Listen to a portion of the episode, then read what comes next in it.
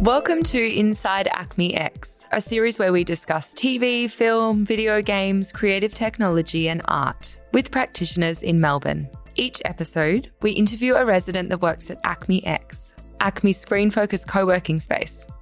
I'm Amber Gibson, the Community Coordinator.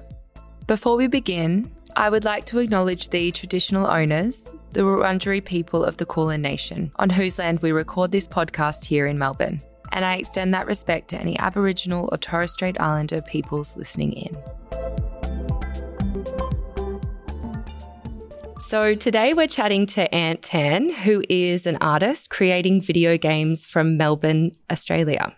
Currently, he's working on his soon to be released debut video game, Way to the Woods. One of the unique aspects of Ant's process is that early on in the development of his game, Way to the Woods attracted a large fan base. So, we're going to chat about the making of Way to the Woods, but we're also going to talk about managing expectations as a solo developer and producing works that have already caught the public's eye before release. Through this episode, we will hear snippets of music from Way to the Woods, composed by Aivi and Surasshu, which will give you some insight into how the game feels. Welcome, Ant. Hello. How are you feeling with the release of your game coming up? It's monumental. It's coming out this year, definitely 100%. And I just have to like totally immerse myself in that and not think about all the possibilities, what could go wrong, what could go great. I'm just in the moment and enjoying what's happening.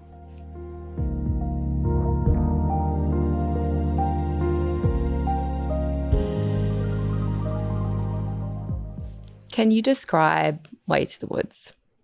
So, Way to the Woods is a 3D adventure game where you play as a deer and fawn journeying through this world of the unknown, trying to get back to the woods it's very much inspired by the types of games I was playing when I felt the idea, which were like Journey or Ico or The Last Guardian, and also a lot of movies that I was watching. So Spirited Away, Princess Mononoke, I was playing The Last of Us, all these things that were really, I think, fundamental to me uh, coming up. You mentioned those influences.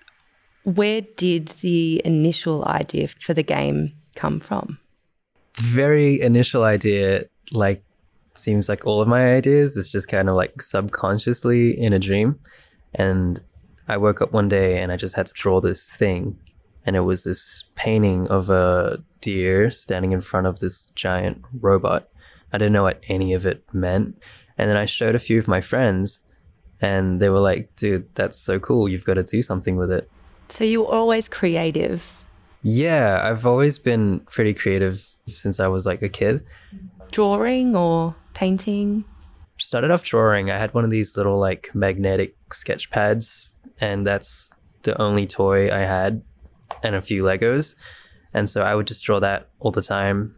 I remember my brother, who was the only person in my life basically coming up, we would play games together. And then he went on this trip to Brisbane and so all I had was just a sketch pad. So I would just draw these things in it and then just wait for him to come back and show him. Oh, that's very sweet.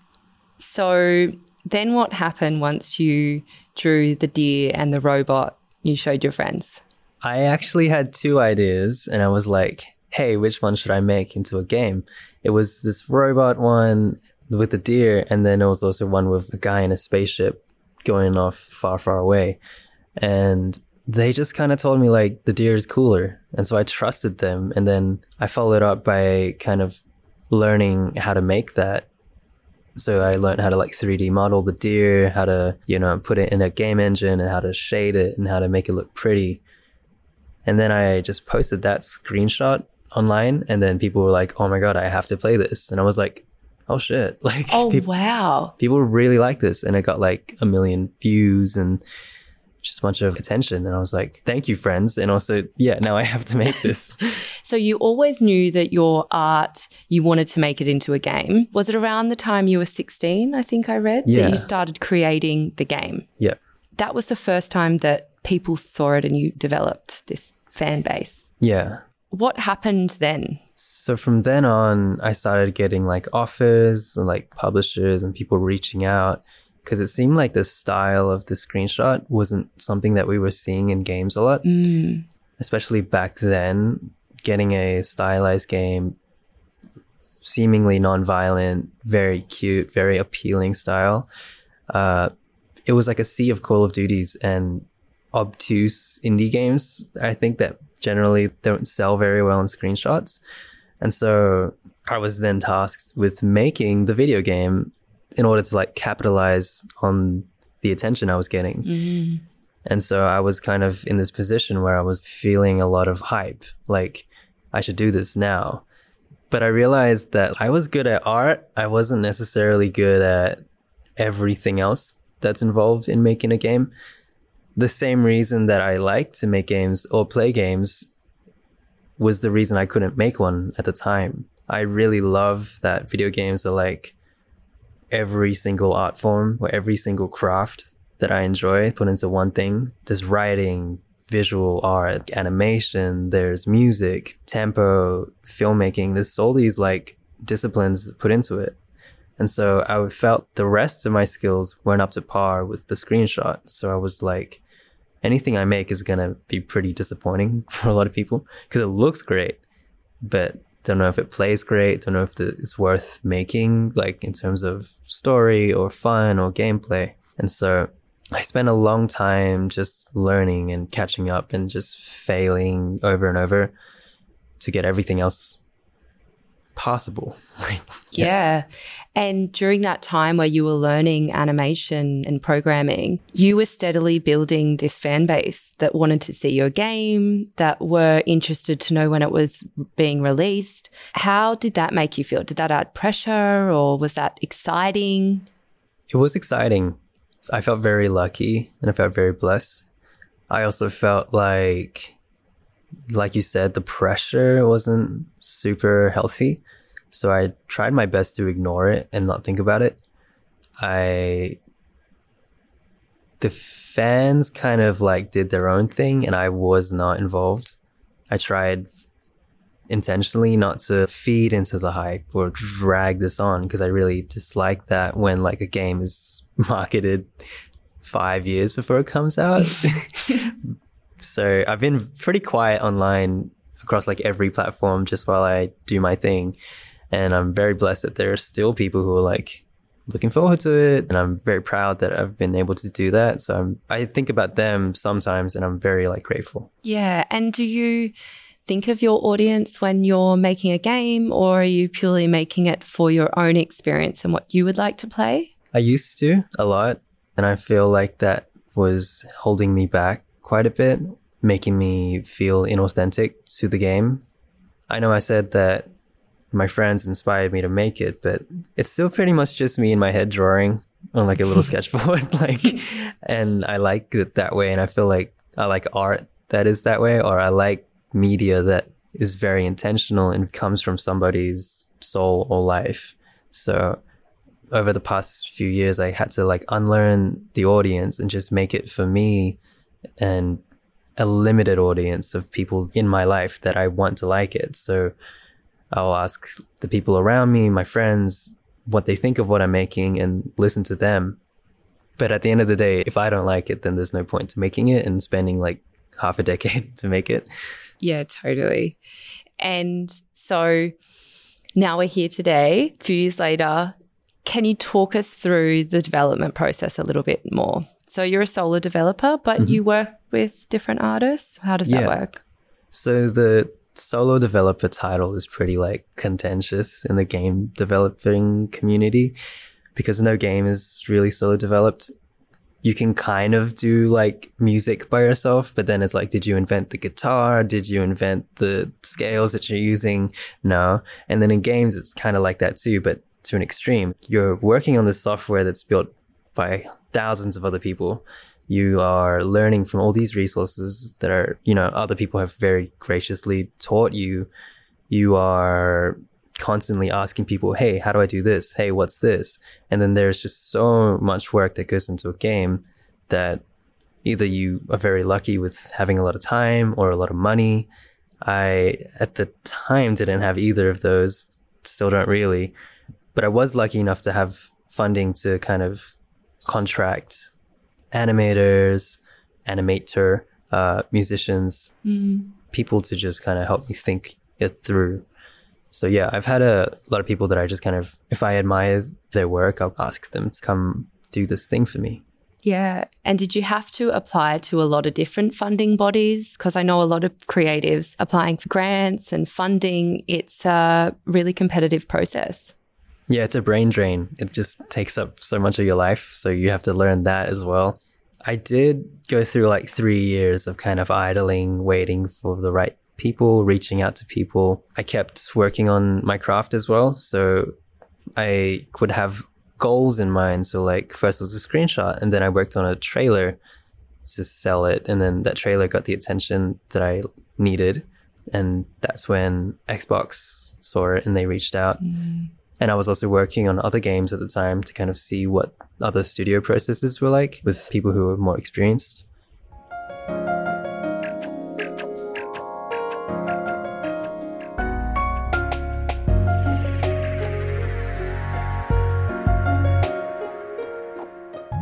So let's talk about the art in the game. Can you talk through the visuals and the style of animation? Yeah, I could talk about this for days. Basically, I have a specific taste, things that I like to see. I don't like too much noise in a video game or a movie. I don't like a very artificial feel. I like it when a game knows what it is visually and it like 100% goes for it. I really liked this game growing up called Halo 1, Halo CE, and it it's not intentional, but at the time because games were so limited in terms of hardware, the graphics were really simple. Metal was just kind of gray blue and emphasized through lighting and fog and atmosphere and feeling. And then growing up, I just watched mostly cartoons and anime and the movies that I tend to like were really lit supernaturally. I like Dune. I like Denis Villeneuve kind of stuff where the lighting is just, it's so leagues above something else. You can't put your finger on why. It just all feels natural. So those are the kinds of things I like. And the way it translates into the game is that I'll try to keep all my textures really clean, but not too clean where it just looks kind of, uh, kind of cheap. I like to put brush strokes and very subtle touches to kind of elevate it. I also like really clean, distinct silhouettes and easy to read scenes. It's really tough for me to develop levels because I want to make every single view of it look decent. And then in a 3D environment, you don't have control fully of where everyone's looking. What is your process for finding a visual style? So for me, I think about what I can reasonably achieve. I also think about technically how would I do this in a video game? And then I think about what I want to make. I'll look at concept art and I'll look at other people's art and I'll decide I don't like this, I like that. This is like my holy grail. And so I'll get like a key piece and then I'll just dissect it. How does the light work? How does this person like emphasize balanced light or how do they how do they sell concrete? What does concrete look like to them?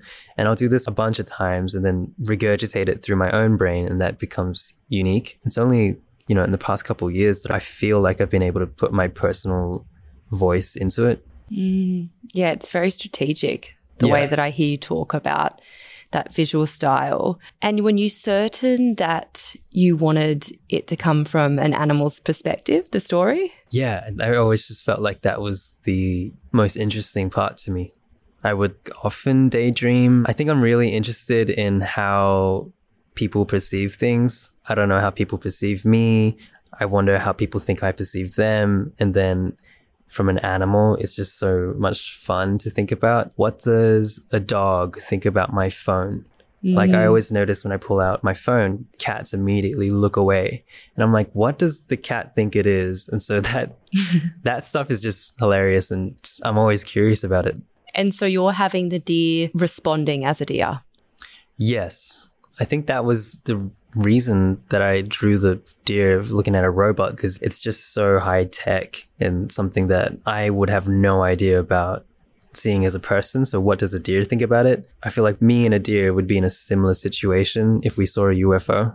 We'd like, I have no idea, you know? Yeah. Yeah.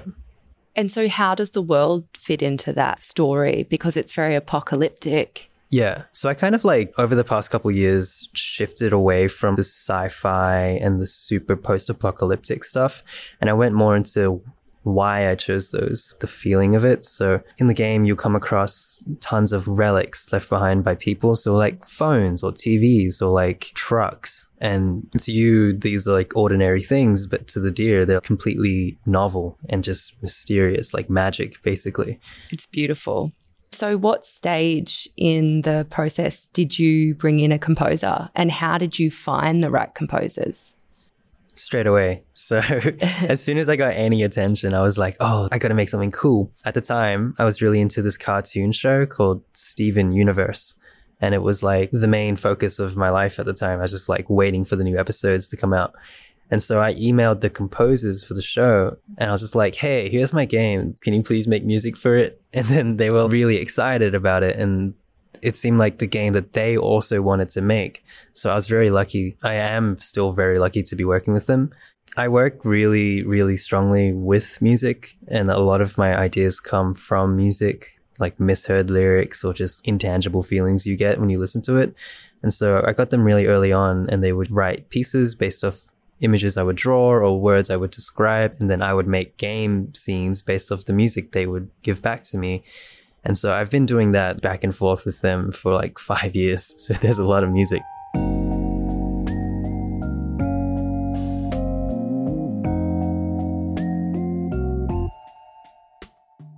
You mentioned the writing in the game. Can you describe how it helps tell the story? Yeah, it's like funny when I say writing because there's you know, it's deer. There's not a lot of words, but there's words in it. I have to think a lot about what is a story that I can tell with these deer. And I have to think about what's meaningful and what works well with the game's mechanics. And so I had a long struggle because I was like, I have to make this meaningful, beautiful story. I'm also like 16. So I was like, I don't even know what I want to say. I don't know if it was intentional or if I was just procrastinating, but I was basically like, let me just live some life and do other things. Cause, you know, I can't really generate a cool story from nothing, especially if it doesn't mean anything to me. So I just let things come into my life that were meaningful. So, you know, at that time, it was basically just like hanging out with friends or experiencing normal stuff like relationships, deaths, and learning what I cared about. Do you think that is why you had that extended period of time off social media um, during the development of your game? Yeah, I'm grateful for it because I think taking that time to like find myself makes me a lot more confident in what I want to say and what I want to do. And I feel energized when I know that everything's intentional. And I know that when I'm making people smile or have fun through the game or just working with people, that it's all like it's all the life I want to live, basically. Yeah, lovely.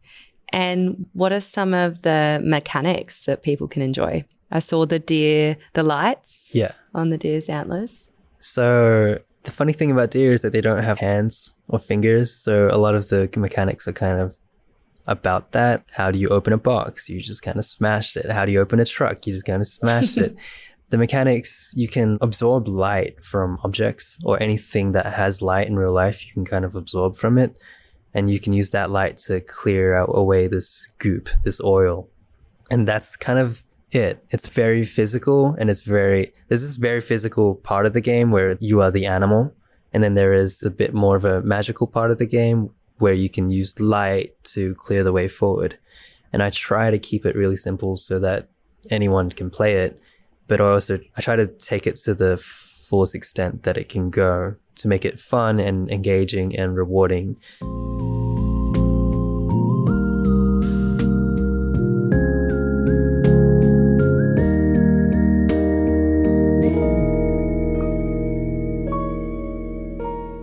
The last question is for any emerging game developers out there who are fans of yours. Uh, do you have any advice make your game really small and scope it half as small as you think it should be because it's going to take years. Games just take years and they are such huge things that go across so many disciplines.